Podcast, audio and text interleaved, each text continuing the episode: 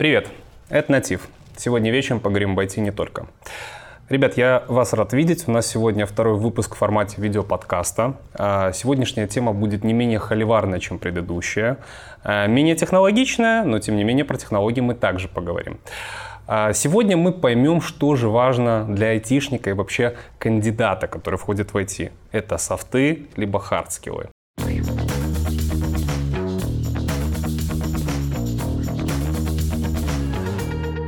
Поможет мне во всем разобраться мои приглашенные гости. Это Настя, это Дима. Ребят, я хочу вас немножко представить, я хочу обсыпать вас дифирамбами. Настя, ты наш ведущий и практикующий наставник на курсах IT-рекрутер, HR-дженералист. Ты помогала и помогаешь нам в создании и продвижении нашего продукта. Дима, с тобой мы знакомы также давно. Ты ведущий наставник и создатель курса по автоматизации тестирования на Java. Помогал также создавать и остальные курсы по автоматизации. Ребята, вы большие практики, эксперты в своей области, поэтому давайте так. Мы сегодня будем говорить максимально где-то местами корректно, где-то вы можете себе допускать какую-то даже некорректность. Это тема холиварная. Мне важно ваше мнение. Поэтому пожмите друг другу руки. Договаривайтесь. Мы батлимся, батлимся культурно. Я буду стараться вас модерировать и разогревать. Поэтому мой первый вопрос. Дим, ты у нас э, представитель технической стороны профессии хотя ты уже в менеджменте. Расскажи мне, что такое skills? Я попробовал погуглить, конечно же. Как же, как же без этого? Mm-hmm. Нашел на пяти разных сайтах пять разных ответов. Попробую, короче, свой. Софт-скиллы — это эмоциональный интеллект угу. некоторые. Это какое-то проявление эмпатии. А, а если говорить как-то более прилежно, то это то, как человек может себя представить и преподнести, то, как человек общается с другими людьми и, наверное, не вступает в конфликт, либо вступает, но может их грамотно разрулить. А, это то, как человек э, не знаю, управляет своим, может быть, временем в том числе и решает проблемы не технического характера. Это вот. слишком объемное определение, насколько я понимаю. То есть у soft в принципе, у них нет какого-то четкого такого определения. Это очень объемное понятие. Ну, вот я не знаю. Наверное, в разных книжках будет разное, разное Свое определение. Да. Ну, вот для меня вот как ты представляешься и как ты потом общаешься с людьми. Настя, тут есть что добавить? Я поддержу Диму. Я согласна, что это очень широкое понятие, потому что, в принципе, в каждом э, профессии они даже могут очень по-разному проявляться. Где-то это, как Дима сказал, эмпатия, где-то это эмоциональный интеллект позволяет нам.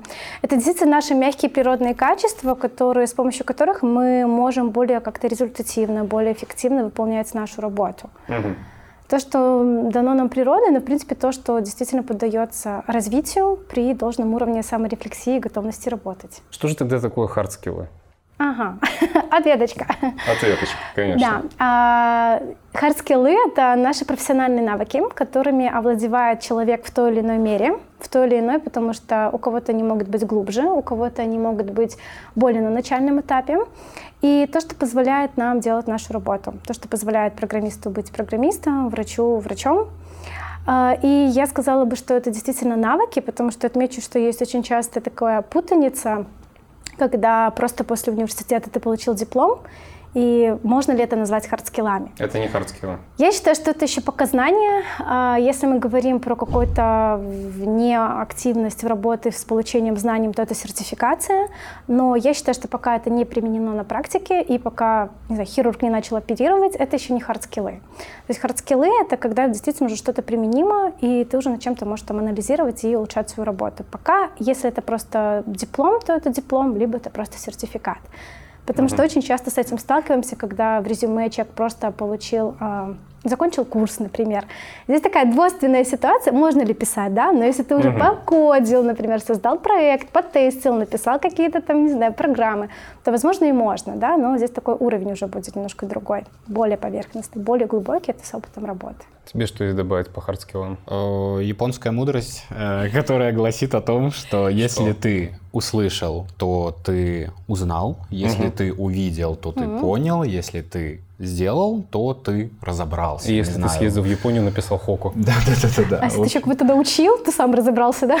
Вот. Э, то есть, ну, это, да, такие степени превращения знаний в какие-то навыки. Mm-hmm. Да, в целом, ну, хард и хард — это то, что можно прочитать э, и потом с помощью этого что-то сделать. Настя, вернемся к истокам. Э, как вообще мы в нашей белорусской айтишке докатились до того, что мы начали исповедовать этот принцип soft hard skillов. То есть, возможно, ты слышал от коллег, возможно, ты с этим сама познакомилась, когда при найме кандидата начали сначала его щупать на софты, потом на харды. А, ну, мне почему докатились, мне кажется, наконец-то мы дошли до этого, э, пришло к нам, ну, мне кажется, наоборот, это очень правильный подход в анализе человека, потому что работа — результат, и то, что делает работа, это люди. И как раз-таки, чтобы оценивать, как они будут взаимодействовать в среде, нам очень необходимы софт-скиллы, чтобы Мгм. приблизительно смоделировать, как он может повести себя. Когда это появилось, ну, прям сложно сказать какую-то историю и увидеть. Я думаю, что с года 18 более-менее осознанно я в своей работе начала понимать, что такое софты, и применять активно с анализом вопросов, с анализом софтов. То есть не просто задавать вопрос, э, расскажите про свой конфликт и как вы себя в нем повели, а именно с пониманием, что нужно анализировать и как это поможет нам э, в нашей будущей работе с ним, смоделировать, как он будет работать в нашей команде. И мне кажется, что наоборот, с каждым годом у нас э, более осознанно проходит работа, я имею в виду в качестве интервью и подготовки нанимающих менеджеров о том, чтобы оценивать софт-скиллы. Вот, ну, а без должного уровня hard skill ов, конечно же, мы там не наймем человека. А, то есть, если резюмировать, то это хорошая практика. От нее не стоит отказываться. Я думаю, что это максимально нужная, эффективная практика, да. А не является ли это, наоборот, такой регрессией своеобразной, когда, я не знаю, в 2005-м ты приходишь на завод небольшой, там директор такой сидит, и такой, ну давай пообщаемся. Общается с тобой, если ему понравилось, как ты с ним пообщался, то ты принят. А если не понравилось, ну, мерила же все равно примерно такие в софт-скиллах. Ну, мне понравилось с ним пообщаться. Ну вот действительно, ты правильно говоришь, Дима, что мне кажется, что это присутствовало, когда к нам это только начало заходить, в семнадцатом году, в шестнадцатом, когда люди не понимали, рекрутеры, скажем, да, мы, да, и просто так задавали вопрос, не понимая, что он оценивает. А когда ты взял человека, ты увидел, как это проявилось в его работе, ты сам над собой даже сделал анализ, что ты задал на собеседовании, на что ты обратил внимание или не обратил, когда ты умеешь уже вводные для анализа, ты через несколько лет начинаешь уже более осознанно и предметно, как-то, мне кажется, оценивать в ходе собеседования.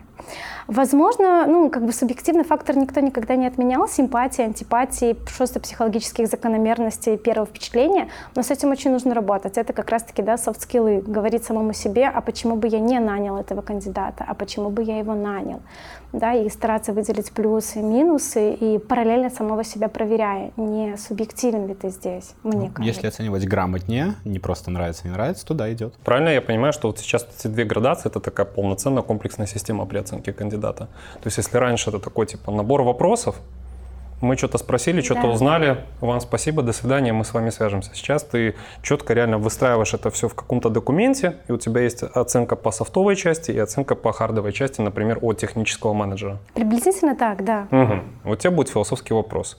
Считаешь ли ты справедливым, чтобы когда у кандидата проходит технический этап собеседования, и его оценку техническую производит технический менеджер, он помимо хардовой части еще конкретно его прогонял по софтовой?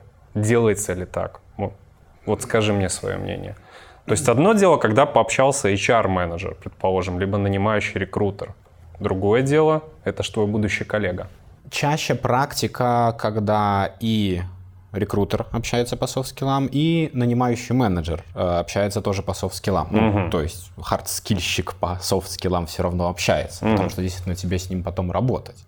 А, это классная практика, я с ней сталкивался, начиная не знаю, там, до начала карьеры, по сути, да, всегда что-то такое оценивали, ну, просто по-разному немножко. А, Наверное, единственное замечание, которое я сделаю, что а, мы-то, у нас менеджер, да, э, title, а, manage с английского вроде как решение, да, принимать что-то. Управлять, да. Да, управлять, принимать решения, соответственно, коне- а, окончательное решение все равно за менеджером, да. То есть право вето в большинстве случаев рекрутер не имеет. Он может дать свою рекомендацию и сказать, вы знаете, по soft skill ам что-то как-то вообще не очень, да. Демократия не работает, Вот, короче. Но менеджер, он все-таки представитель бизнеса своеобразный, он такой, ну, как бы софт-скиллы, конечно, плохие, но миллион долларов есть миллион долларов, да, и без этого человека мы его не заработаем. Мгм. Вот, поэтому некоторый набор рекомендаций, э, не знаю, вот быть какой-то второй так- такой стороной э, э, в найме рекрутеру, это хорошо. Но решение все равно будет за нами. То есть, отвечая на мой вопрос, технический менеджер должен щупать софт-скиллы. Конечно. Обязательно. Хорошо. Были ли у вас вообще у обоих в практике ситуации расхождения сторон? То есть, когда вы, ты, например, даешь кандидату оценку ок, нанимающий менеджер говорит не ок. И у тебя, например, когда ты понимаешь, что ты готов взять человека, а рекрутер, который привел кандидата, говорит не. Я бы, наверное, сказала наоборот, что больше HR стараются, ну, потому что нам нужно проверить его, и рекрутеры, и переверну, да, твою формулировку, Мгм. может, потом Дима дополнит меня от обратного, что чаще у рекрутера не ок, мне кажется, а у нанимающего менеджера ок. Серьезно. Э, Палка о двух концах. А На самом Вот, деле... вот, вот здесь интерес рождается. Палка о двух Давай, концах, давай, потому что, с давай. одной стороны, э, рекрутер вообще-то деньги зарабатывает за то, что сотрудников нанимает, да, и у него есть такая подоплека, что Но это же типа, мотивация, Да. вопрос мотивации бизнеса, типа, значит, нужно а- по-другому А как бы, а почему вы мне не говорите, что все кандидаты клевые, и я буду зарабатывать очень много денег? Да? Мгм. Это как бы плохой рекрутер, может так сказать, с одной стороны. А с Можно другой стороны... вопрос вот сразу? Я, я очень извиняюсь, договорники есть? Когда просто в кооперацию Реферальная и пропускаем, да, сразу нужных Вот, людей. да, нам потом Мы прикрываем это реферальной программой, да? Вот. И э, второй момент, э, который я скажу, что действительно в практике чаще рекрутер говорит, нет, нет, нет, пожалуйста, не надо, а уже менеджер как бы может вопреки ему говорить, да нормально, ну нормально. Ты расскажи, как у тебя это вообще? Ну да, действительно, вот как я уже сказала, что бывают очень часто кейсы, когда м, ты обращаешь внимание вот просто даже на какие-то слова, на формулировку, на глаголы, которые м, кандидат использует в своей речи. А нанимающий менеджер больше на харты посмотрит, ну, вроде бы связывает два слова нормально, что там нужно для джуна, к примеру, да. Ну, а что мы хотим там от проект менеджера у которого только софт-скиллы оцениваем, знания нету, ну, что у него еще оценивать, да. И как раз-таки такие моменты, вот были ли расхождения, когда я говорю не ок, а менеджер говорит ок, ну, вот, к примеру, ну, прям вот кандидат там, да, на собеседовании говорит, я свой первый день вижу таким, что мне должны показать мое рабочее место, меня должны заонбордить, а вообще на том месте работы меня должны были повысить с медла до синьора, и вот это должны, должны, должны, оно контрольно как-то присутствует в многих его вопросах. И ты читаешь такую заявку, ты видишь там проактивный, самостоятельный в работе, без лишних вопросов, например, да, и ты говоришь, ну не клеится, он, он, ты ему будешь должен. Если мы к этому готовы, ты готов закрепить за ним куратора, ментора, то мы его можем взять. Но если ты хочешь его пустить в свободное плавание, а будь внутри, ну как фрилансер самостоятельно, заходи, знакомься, узнавай. Вот просто тебе открыта программа, э, щелкай по ней, пробуй, да, то это не тот вариант. И как раз-таки вот был такой кейс, когда я говорю, нет, она нам не подойдет. И вот он говорил, например, ну, возьмем, посмотрим. Ну, и мы взяли и посмотрели, что человек после онбординга вышел еще с неудовлетворенным онбордингом, что тут ему не рассказали, не показали. И вот на эти Какая цаца. Да, вообще. Взяли еще работать, а тут зарплату заплатили. Да. Да, поэтому я бы сказала, что вот такие чаще истории случаются, когда мы обращаем внимание на ну, вот софтскильные проявления. Больше все-таки, когда ты технический специалист, он не так сильно обращает на это внимание. Ты всегда полагаешься на мнение рекрутера либо HR при оценке софт-скиллов? Вот давай только честно.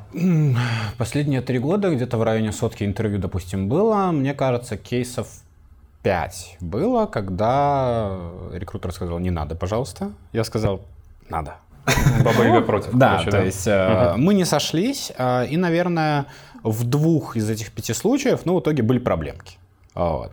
Э, да, во время работы. Э, так что зря не послушал. Но в трех-то случаях прокатило. Ну Так да, что в целом- статистика все-таки в пользу Да. того, что То есть иногда я, конечно, прислушиваюсь э, и стараюсь прислушиваться все чаще и чаще, но снова-таки иногда рулит бизнес. Все-таки ты принимаешь решение, исходя из кучи факторов. Теперь будет вопрос про бизнес. За кем должно быть последнее слово при найме кандидата? Мы уже эту тему поднимали. Вот давайте так, вот честно. Вы в каждый со своего бока в профессии давно. У вас у каждого есть богатая экспертиза. И я понимаю прекрасно, что у вас вы можете говорить суждение, которое справедливо для текущей ситуации в IT, но в душе у вас может быть абсолютно другое суждение. Бунтарь, да. Да, поэтому вот скажите реально, как вы думаете и почему? Настя, ну, Ну, я, Я смотря про какую форму сотрудничества мы говорим. Если Мгм. это фриланс-рекрутер, который не погружен в корпоративную культуру и ничего не знает, кроме вот написанного там ТЗ, например, и приблизительного. Если это какое-то агентство, в которое обращается компания, то однозначно здесь последнее слово за нанимающим менеджером, либо за компанией. Рекрутер здесь исполняет, э, выступает исполнителем. мгм. А если это все-таки in-house, и у этого рекрутера не просто рекрутинг, а у него действительно есть погружение в департамент, у него есть понимание, что там творится. Просто иногда э, у нанимающих менеджеров еще единорога. Там и такого, и такого, ну там, да, и, и, и много рук. Единорога. Уже перестал. Таких не существует, да. А, и рек... если я про что хочу сказать, что если рекрутер действительно эксперт профессиональный человек и погружен в микрокоманду, понимает ее основные проблемы, какие там люди нужны, какие люди уходят, то он очень полезен. И как раз-таки рекрутер может челленджить. То есть если нанимающий менеджер может думать, мне бы скорее закрыть вакансию, мне бы скорее начать онбординг, блин, у меня тут проект без проект менеджера блин, пора уже, пора уже, берем, она учится по ходу, переобует тапки, если что, да. Uh-huh. Ну, то есть рекрутер, если это, мы говорим в классическом понимании, понимание то, каким он должен быть, мы откинем его мотивацию, желание заработать быстрее деньги, не смотреть кандидатов, а ну, хорошего рекрутера, то я считаю, что последнее слово все-таки должно быть за рекрутером. Ну, вот такой тонкий вопрос.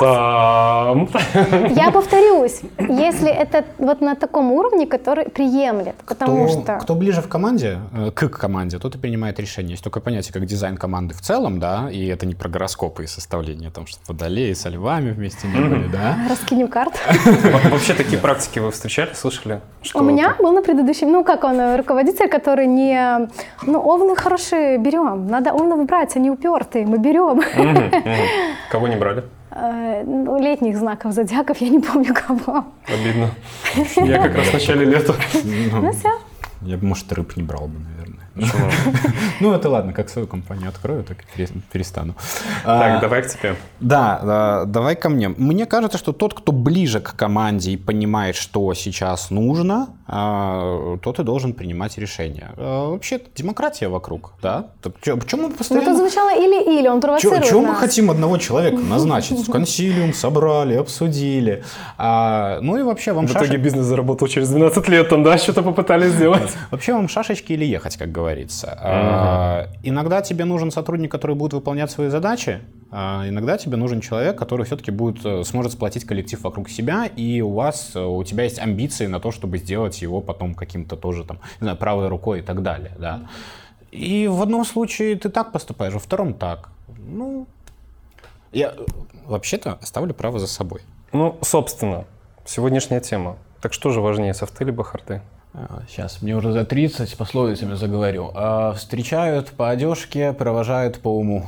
Угу. А, вот, теперь расшифровываем. Старая народная истина, да? Да, да, да. Теперь расшифровываем, соответственно, это. Наверное, встречают действительно по софт-скиллам, насколько тебе комфортно с человеком общаться, вот, вот ну, у меня так часто в практике, честно. Ну, насколько комфортно, насколько классно рассказывает, вот это все. А э, увольнение ну, тоже зависит. А вот увольнение все-таки, наверное, чаще будет из-за хардскиллов. Вот что лучше, нанять э, очень коммуникативного, э, ну, при этом довольно слабого в хардскиллах, либо наоборот, соответственно, человека. Дим, ну, есть две дороги. В рай. В Лиссабон и в Мадрид. Вот куда мы пойдем, вот софт либо хард? Я бы набрал компанию клевых, веселых ребят. Э, я за софт За софт. Я вот так скажу. Все, вопрос здесь исчерпан. Настя. Перед э, Лиссабоном и куда там еще? Мадридом. и Мадридом. Э, я бы, наверное, сказала, что важнее софт-скиллы, но при угу. должном уровне, допустимом каком-то минимальном хардов. Угу. Ну, то есть без него все равно ну, То есть все равно к середине то есть, да, Давайте, если вот э, пятер, пятерка софт-скиллы, а харды десятка, то в принципе нормально. А если софт-скиллы двойка, а харды десятка, то уже, наверное, не норм. В процентаже. Угу. Давайте, вот 50 на 50 нет такого. Но это единорог, которого, наверное, мы не встретим. Вот четко вот сколько мы отдаем предпочтение софтам, сколько хардам. Где-то вот таблички. Да. Ну, вот каждый. Я бы сказала 60 софты, 40 харды. Я соглашусь с Настей. А. Надеюсь, это тоже Я потом первое сказала, потому что я так и подумала. Так, э, ну, вы в самом начале Настя говорила, что, в принципе, когда есть недостаток в навыках, их можно прокачивать, что нормально. То есть все мы растем, все мы развиваемся. Опять же, из практики, что легче прокачивать, софты либо харды? Вот каждый выскажитесь на этот счет. Потому что кто-то, например, говорит, что софты вообще в принципе прокачать нельзя. Типа, если ты не умеешь, то ты не сможешь уметь. Софты точно прокачать можно, откуда ну, не было бы такого количества инфо-цыган вообще-то. А, вот. А инфо-цыгане примерно 5% людей помогают. Вот, а остальным 95, увы, нет. А, но, как ни странно, большинство людей, которых я встречал с выдающимися софт-скиллами, да, они как будто бы им пришли просто с молоком матери. Они прямо, они там, не знаю, прокачивали очень долго, сидели эмпатию свою. Вот. Ну, как-то так совпало. А, поэтому прокачать можно, но сложнее. А харды, я считаю, это просто вот Проще прокачать. Да, харды Просто, проще прокачать. ну вот смотри, э, я вот э, встречал такое мнение даже у наших каких-то студентов, что они всегда думают, что, например, ходы это вот вообще то, что прокачать очень сложно. Вот с софтами как-то можно более развиваться. То есть здесь я понимаю, у тебя абсолютно противоположный тезис. То есть с софтами наоборот сложнее, чем с хардами. Ну, блин, опять зависит от природы человека. Мгм. Кому-то проще кодировать и уделить там два дня и гораздо быстрее вырасти здесь, чем учиться командной работе и идти против каких-то своих паттернов поведения. Ну, не привык я к этому. Я привык один отвечать за свой результат, не давать, не распределять перед кем-то ответственность и все прочее. И софты, э, поскольку это природа, и действительно вот как а с молоком матери закладывается к нам, и ты из дня в день привык так вести себя, у тебя такая модель поведения, то поменять ее очень тяжело. Это очень должен быть высокий уровень желания, какого-то самосознания, рефлексии и готовности идти к этим изменениям. Ну, то есть если ты привык работать один, то ты на самом деле себя заставляешь работать в команде. И это тяжело. Тяжело принимать обратную связь, потому что ты что-то делаешь не так. Только если ты готов, ты ну, не спустишь рукава, а будешь работать над этим дальше. Поэтому думаю, что софты прокачивать сложнее, И нет какой-то тоже, мне кажется, рамок, где они начинаются, где они заканчиваются, где вот эта контрольная точка, отчетная точка. Вот. Но прочувствовать это везде они нужны разные. В одной команде тебе нужны определенные софты, ты пришел в другую команду с другими ценностями, возможно, тебе что-то другое нужно докачать, прокачать чуть-чуть, там, да, по-другому процессы строятся. Вот. Но софтами, я думаю, ты дальше уедешь. К вам приходит кандидат, по софтам все замечательно, по хардам он слабенький. Возьмете ли вы его к себе? Давай, в процентном соотношении. У меня есть, у меня лучше есть система метрик, будем душнить. Давай. Давай, А, давай. Допустим, что ну, э, по первой шкале от 0 до 10, по второй от 0 до 10, да, и, наверное, общее количество баллов по этим двум шкалам должно быть, ну, больше 13. Вот. То есть, если он 10 по софт-скиллам, прям 10, прям 10, А если он По 8? софтам. и, с- и, соответственно, тройка по хардам только тогда остается. Блин, ну маловато что-то. Ну вот, так я вот Давай, хотел спросить, у вас вообще были такие истории в практике? Ну вот реально вы понимали, что вы себе можете позволить кандидата на вырост? Ну, Вы понимаете, о чем я говорю. Когда его можно учить, обучать, он, в принципе, может посидеть на бенче, ему никто не дает проекта, все спокойно. Так, подожди. Менеджмент свыше не спросит. По хардам он подходит, по софтам нет. Не, наоборот, да? по, по хардам он слабенький, вот прям реально Мгм. слабенький. То есть вот возвращаясь вот Всё, всё, к всё. таким древним формулировкам, как говорится, посидев на форумах, я видел такое, что из разряда, если у кандидата классные софты, но слабенькие харды, он пройдет. Это Реально закупить это- резюме на собеседование. Нам а не надо кандидата. заранее проверить один soft skills навык, обучаемость. Это ну, тоже из soft skills Да, или нет? я да? думаю, да. Обучаемость. Э, Ну, Если раз- каким-то чудом мы э, поняли, что из его прекрасных soft скиллов вот этих вот есть один навык обучаемость, то я скорее возьму. Вообще-то у нас все тестирование последнее ну не последнее, лет 10 строилось на том, что э, о, у тебя upper intermediate английский, будем считать это софт-скиллы, погнали. Остальному научим. Как ты это проверишь в ходе собеседования обучаемости? Настя.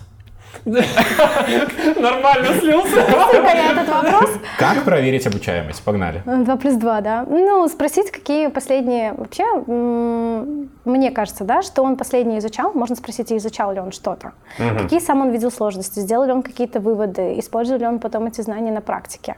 А, Какой у него был средний балл в университете, можно спросить. Как он учился Это в школе. Ну, почему? Это подход, да. Если мне нужен прямо... Ну, если я проверяю, что человек сейчас без опыта, и мне нужна его обучаемость, мне нужна его там какая-то, ну, не знаю, усидчивость и все прочее, то вот этими даже вопросами из прошлой жизни, тем более, если у нас нет его опыта работы, мы можем понять, какой у него подход.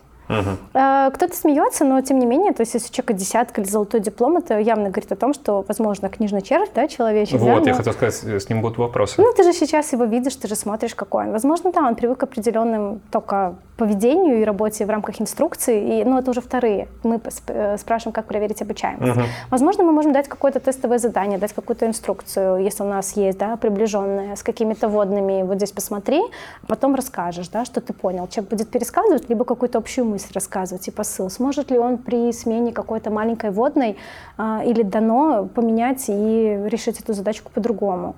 Хватит ли у него там, да, вот включенности через тестовые задания, если есть В эта моем возможность? мире не идеальных soft skills, скажем так. Э, Мы проверяем обучаемость примерно так. Мы спрашиваем, а что ты учил за последнее время? Человек говорит, ну вот эту книжку, короче, прочитал, ну и разные ролики на YouTube. И мы говорим, спасибо, и двигаемся дальше. И я не знаю, что ставишь в шкалу обучаемость, да или нет. Что-то я такое хотел интересненькое спросить. Ладно, пока скипану. Ну, вот я тебе, наверное, скажу Давай. обратного. А, Я потому что почему-то сразу подумала, что ты спросила, если харды высокие, а софты низкие, то э, здесь решением как раз-таки, вот ну, просто часто Мгм. бывает, может быть, если компания такое практикует, попробовать какую-то с этим, если вопросики есть по софт-скиллам, проектную работу, почему бы с ним не дать ему какую-то а фриланс-работу на сделай, напиши нам этот кодик и посмотреть, да, будет ли он заходить с вопросами, проявит ли он какую-то целеустремленность, как он будет задавать обратку.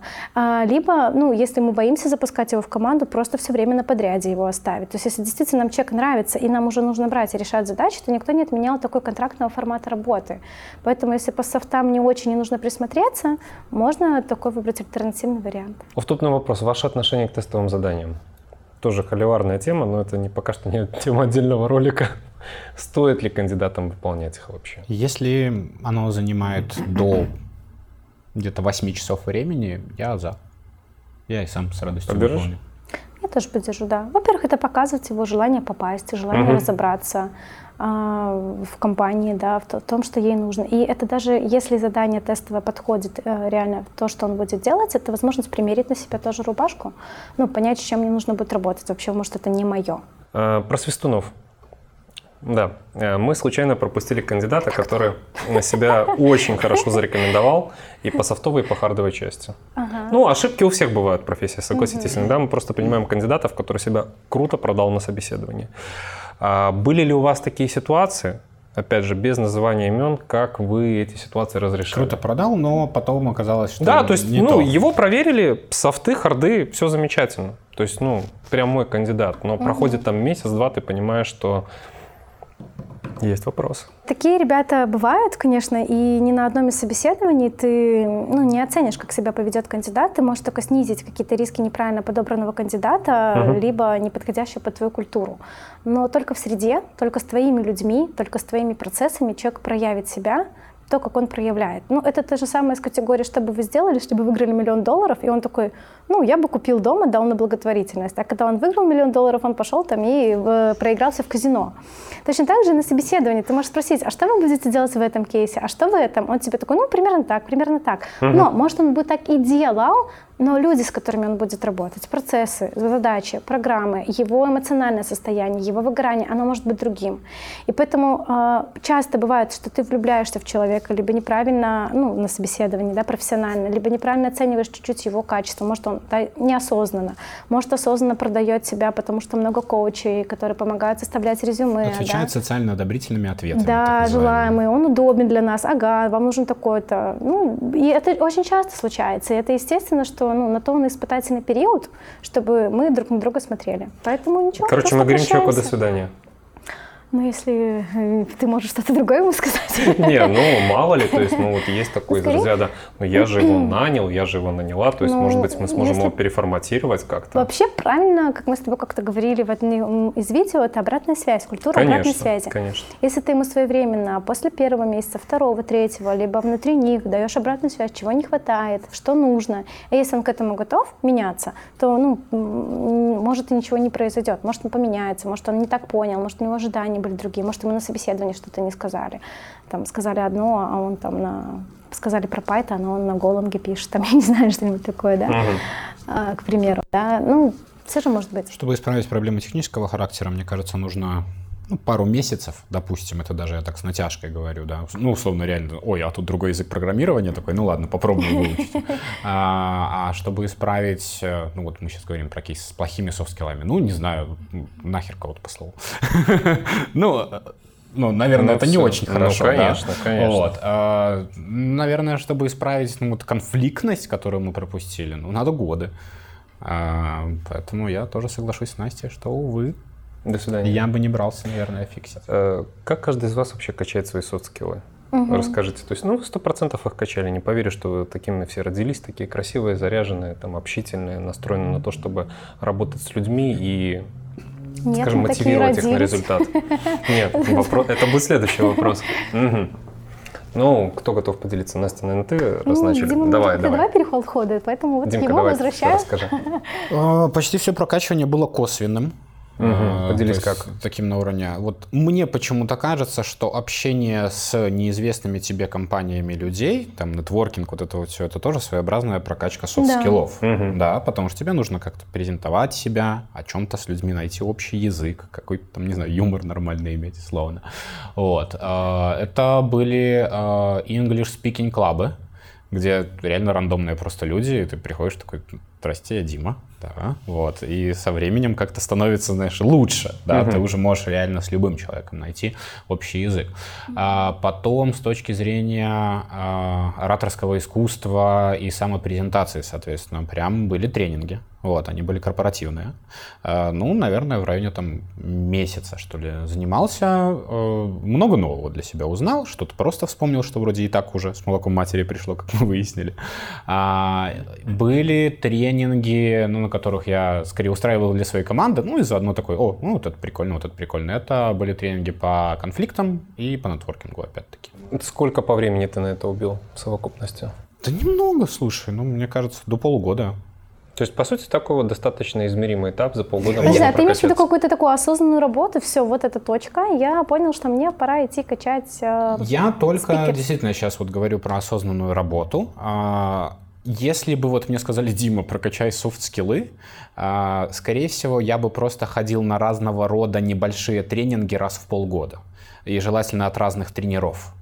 А, Потому что разные подходы рождают новые идеи, мысли и могут внутри тебя цеплять какие-то вот разные, не знаю, фибры души. А У меня такой- вопрос.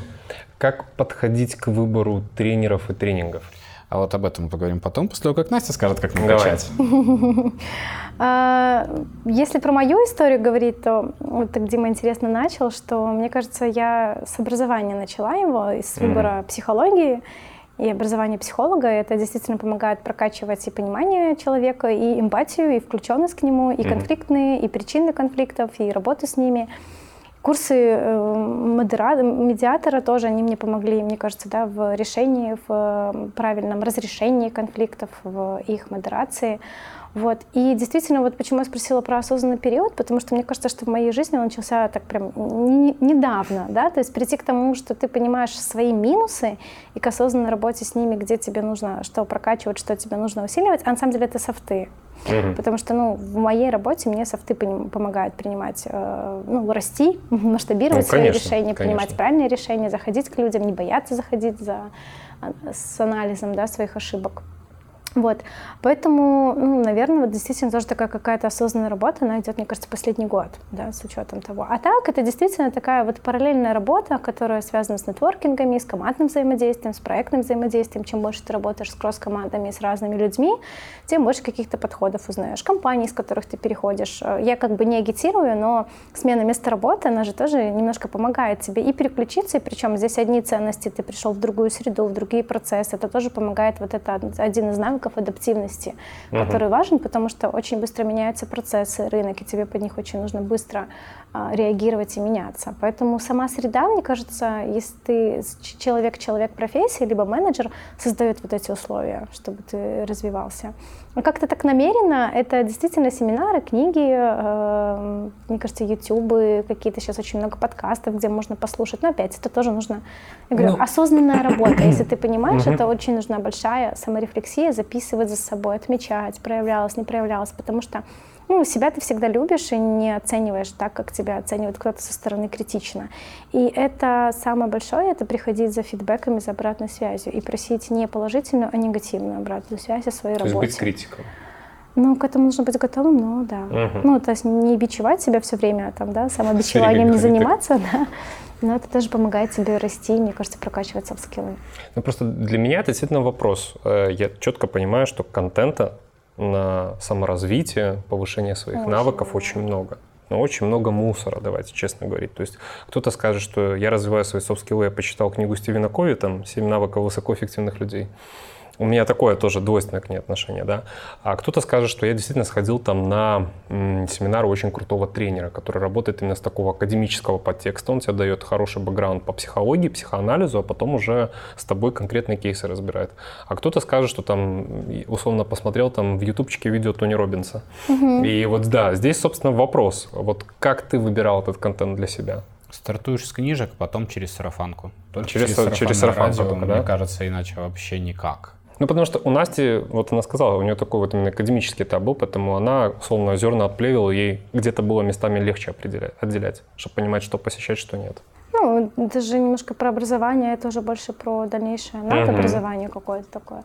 Да, я здесь, мне кажется, книги, действительно, которые ты начинаешь, и мне кажется, очень много в классике какой-то лежит, действительно, потому что если сильно-сильно загоняться, то очень много правильного, и все можно отражать, говорили и Сократ, и Платон, и просто если влезть в эту философию, ну, это прям очень глубоко.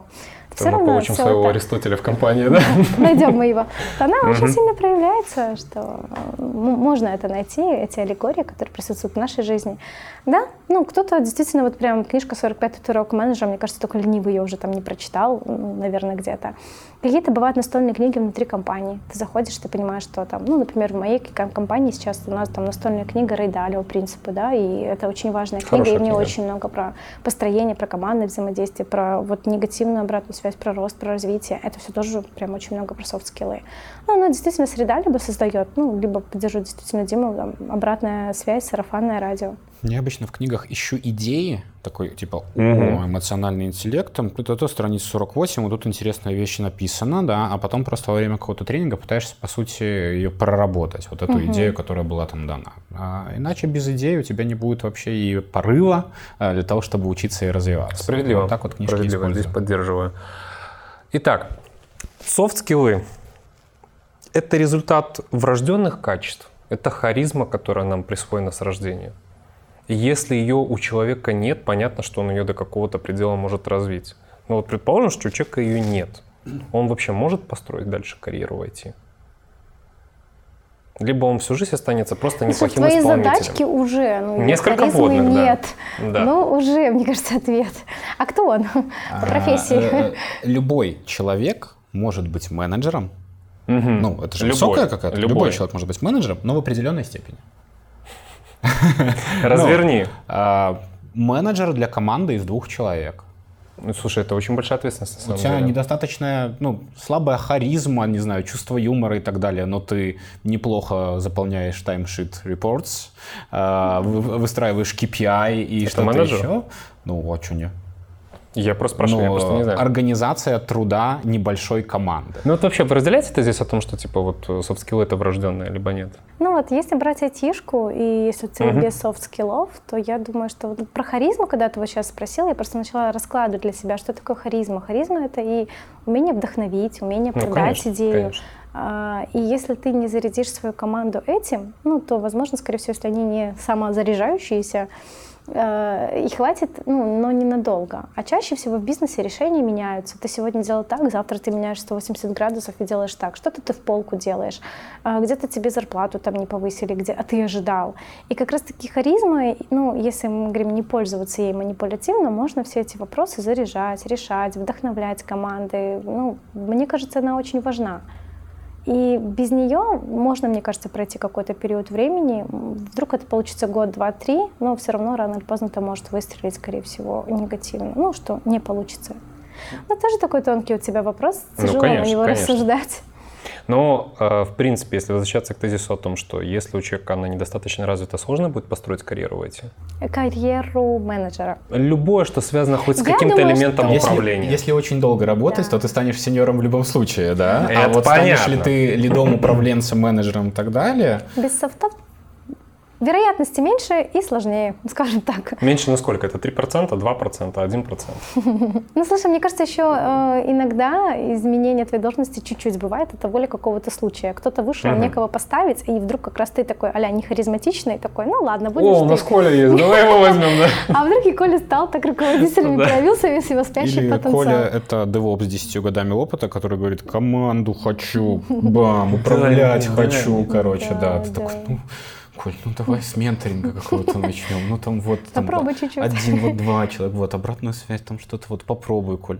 И Коля нормально еще года три будет управленцем с этими двумя человеками в команде, и все хорошо. Вот. Или плохо, но вы как-то митигируете этот момент. Ну да, думаю, чем больше команда, э, тем важнее soft skill. Ну, а развитие soft skill, оно возможно, но, я тебе говорю, при очень сильном уровне осознанности и зрелости человека, что он понимает. Потому что понять, что я, оказывается, к- конфликтный, ну, в смысле я конфликтный, это тяжело понять. Кто сказал, что я кон... Кто сказал, что... вся полностью в отпечатках кулака, да? Я конфликтный. Ну, Вы не видели более миролюбивого человека, да? Кто там типа сказал, что я не командный? Ну, это тяжело, если ты не готов к этому. Ну, и если готов, то да, работай, и ты можешь. Мы за таланты развития софт-скиллов. Смотрите, вы в нами оба давно задействованы, так либо иначе. У меня такой вопрос. Э, Применяются ли еще вообще какие-то алгоритмы оценки, помимо софт и хардов, когда вы ищете кандидата и нанимаете его? Мне кажется, все равно, э, чтобы не мы, мне предложили какой-то кейс-игру, тестовое задание, э, поработай чуть-чуть в лаборатории, это все равно приведет нас, как ни крути, это про софт либо про хард. Мгм. То есть от этого они уже не Ну, это просто убежать. каталогизация. Вот Ну и все. да, да. Есть вот такие, которые ты этими, с помощью этих скиллов делаешь работу, а вот это вспомогательное, которое вот вокруг. Поэтому нет, у меня в моем так чек-листе прям четко на два разделено. Вот все эти это все равно будет, да, либо про софт, либо про хард. А Давно уже бытует такое мнение о том, что успех любой компании стоит за людьми. Да. Очень многие успешные компании, там из там, та же Мета, тот же Google, Alphabet, неважно, короче, они все говорят, что команда сделала компанию компанией. Но тем не менее, когда мы говорим на языке цифры бизнеса, мы в первую очередь говорим о том, что в этой компании работают высококлассные специалисты, которые оцениваются по своей хардовой составляющей. Как вы считаете, почему топ-менеджмент и бизнес, и аналитики в первую очередь топят за хард, но при этом, когда дело касается построения успешной компании, как правило, выигрывает та, у которой в большем количестве людей, у которых охренительно развитые софт-скиллы.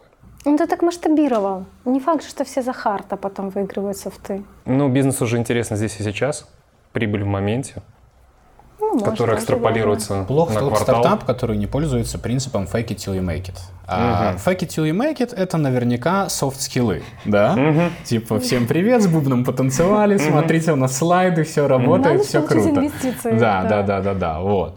А, а потом, когда уже все-таки make it, вот там уже харды. Снова таки встречают по одежке, вот, а провожают по уму. Поэтому, ну вот поэтому, когда вы маленькие, все-таки софты. А когда вы большие, надо уже что-то делать, походу, начинать. Инвестиции получено, да? Надо оправдывать. Ну, мне кажется, здесь, в принципе, относительно тоже можно применить наш принцип Паретта. 80% могут быть исполнители, а 20% умы, либо софты, либо еще чего, которые там действительно рождают идеи, двигают процессы, ну, вот эти аплееры. И чем их больше в команде, тем, конечно же, она будет успешнее. И эти 20% дают 80% результата. Типа того, да. Ну, своими идеями, может, Эти того. исполнители сейчас остались обижены. Ну, тонкий у тебя очень вопрос, конечно. Конечно, Ну, конечно. Он на грани в в- в- определен- Ну, поэтому есть несколько этапов развития организации. Да? У того же стартапа, возможно, если мы возьмем его, здесь ему здесь и сейчас нужно показать результаты, а, то, конечно, здесь, наверное, харды важнее. И там Мгм. универсальные солдаты, которые делают все, не спрашивают, где заканчивается моя зона ответственности, наверное. И нанимают, и пишут, и продают, и еще что-нибудь Все, делают. все, все, да. Да, потом уже, когда компания формируется, и чтобы управлять махиной, нужны какие-то общие стандарты. И здесь уже проявляется история про софт-скиллы, для того, чтобы это была одна культура, чтобы людям было комфортно работать. И ну, ты очень правильно сказал, что делают люди, правильно подобранные люди. Если э, руководителю важна философия его компании, то именно он должен доверять компании, то там должны работать люди, которым он доверяет, с теми качествами, с теми ну, какими-то амбициями, возможно. Настя говорит слово «должны», я думаю, это не soft skills. Вырежи, пожалуйста. Убрать! Я согласна. Я очень долго... Настя, никто ничего не должен. Выбирай это слово. Нормальное слово. Должествование, оно все равно присутствует. Ну, блин, ну это элемент нашего языка, который мы говорим. Ну, как это можно ну, слово нам просто никто не должен. выпилить? Это все наши ожидания, под которым потом... Я согласна. Подловил меня, конечно, да. Так, давайте закрепим. Давай. Э, В бою, когда мы говорим софты против хардов, софтам мы отдаем 60%, хардам мы отдаем 40%, правильно? Это идеальное сочетание, которое мы все хотим Жидкие айтишке. победили. Да. Да. 70-30 тоже нормально. Неплохо, да. Такого- В смысле такого- 70? Я на 70-30 не соглашался. 70 софтов, 30 хардов. Нет, э, Плохо. 30% хардов мало. Мало. Вот уже мало. Хорошо. На 35, 35, может, торгуемся, брат. Нормально, Да. хорошо. 50 на 50. А если ты нанимаешь проект-менеджера, у которого вообще не нужны хард-скиллы?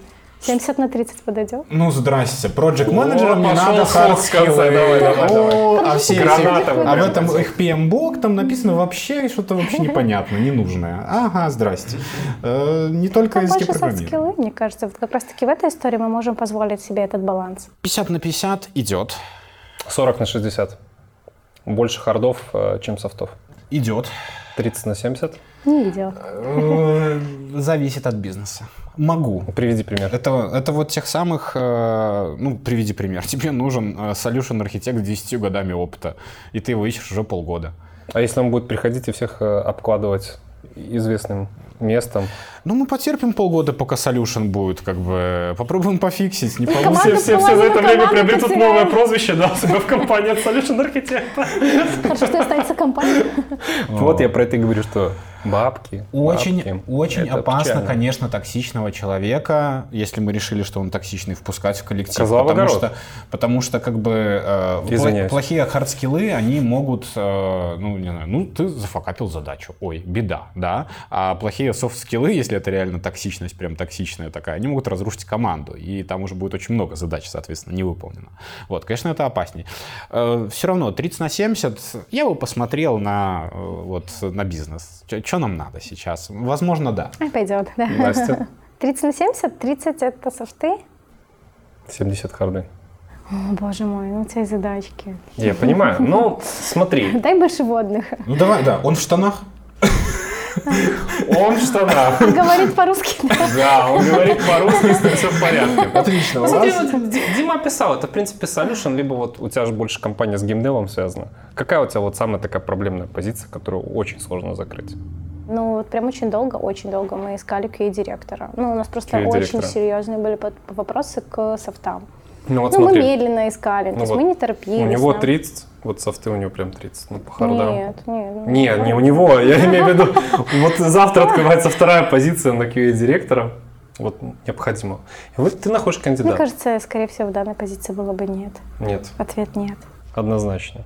Потому что он Ну, это- директор. Это, да, управленческая должность. Так у тебя архитектор, извини меня. Ну, Тоже как- с людьми как бы Ну, разговаривать нормально, он чуть-чуть. же... Нет, solution архитект прям вот, ну, с людьми я понимаю, что надо общаться, но Надо. все-таки это не управленческая должность. Ну да, да. Ты же двоих софтскильных позвал. Ты что не спроси, мы скажем, зависит. Так нормально, ну? Обтекаемо, Так я же для, там я ж для этого, чтобы вам Мы задавать неудобный услышали вопрос. твой вопрос, ты хороший парень, вот это вот все будет постоянно просто. Короче, подводим итоги. Вы все равно сегодня сказали мне много полезной вводной информации. Вам на самом деле большое спасибо. Руки приветствуются к пожатию, как всегда. Спасибо, спасибо. Коллеги, вы прям сегодня батлились на равных, я бы сказал бы. То есть не было каких-то очень противоречивых тем, но иногда ты сок подкидывал. Получается, она победила, да? Нет, я не скажу, кто Ну, если сказал. софты победили, получается, она, да? Слушай, ты как бы сам изначально сказал, что ты софтовый блок представляешь, поэтому да, выйти. 60 на Кто 40. за харды? Ма- маленькое отставание. Приму ли я маленькое. это поражение, даже не знаю. Плач, плач, работа пойду в софтбоксе, посмотрю, есть ли у меня этот soft skill, принять поражение. В любом случае, классно то, что вы расставили все по местам, потому что, ну, я постарался местами где-то задавать неудобные вам вопросы. Э, Ребят, если у меня появится еще интересная тема, я обязательно вас позову.